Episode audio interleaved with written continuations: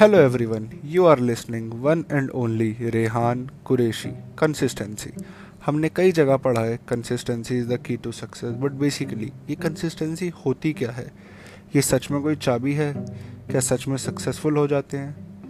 Let me explain you consistency मतलब किसी भी रूटीन को एक्टिविटी को किसी प्रोडक्टिव एक्टिविटी को रेगुलर बेसिस पर कंटिन्यूसली फुल डेडिकेशन के साथ करने से हमें बहुत अच्छे रिज़ल्ट मिलते हैं। ये तो हमने सबने सुना ही है।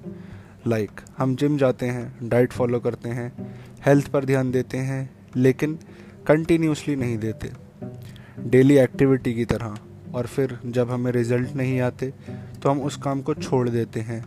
और हम ब्लेम खुद को देते हैं कि यार हमसे नहीं हो सकता। हमारे बस की नहीं है। जबकि ऐसा बिल्कुल भी नहीं है।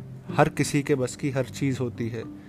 ये तो सिर्फ़ और सिर्फ़ हमारी सोच की बात है कि जो हम सोच लेते हैं कि यार हमारे बस की नहीं है, ये नहीं, हम ये कर नहीं सकते, वो भी हम तब सोचते हैं जब हम उस चीज़ बिना जी जान लगाए, बिना फुल डेडिकेशन के साथ कंटिन्यूसली करके हार मान जाते हैं, जबकि हमें उस काम के सक्सेस पाने के लिए रोज़ के रोज़ डेली रेगुलरिटी के साथ करना चाहिए और करते ही रहना चाहिए।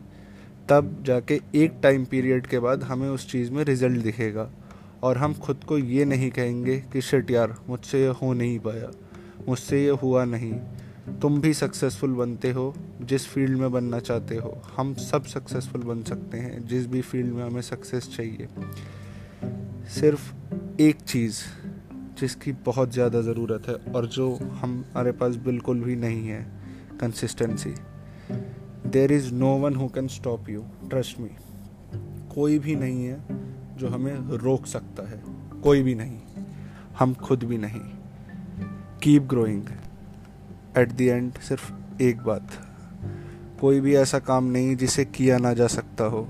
सिर्फ़ उसमें कंसिस्टेंसी के साथ मेहनत करनी ज़रूरी है। That's it thank you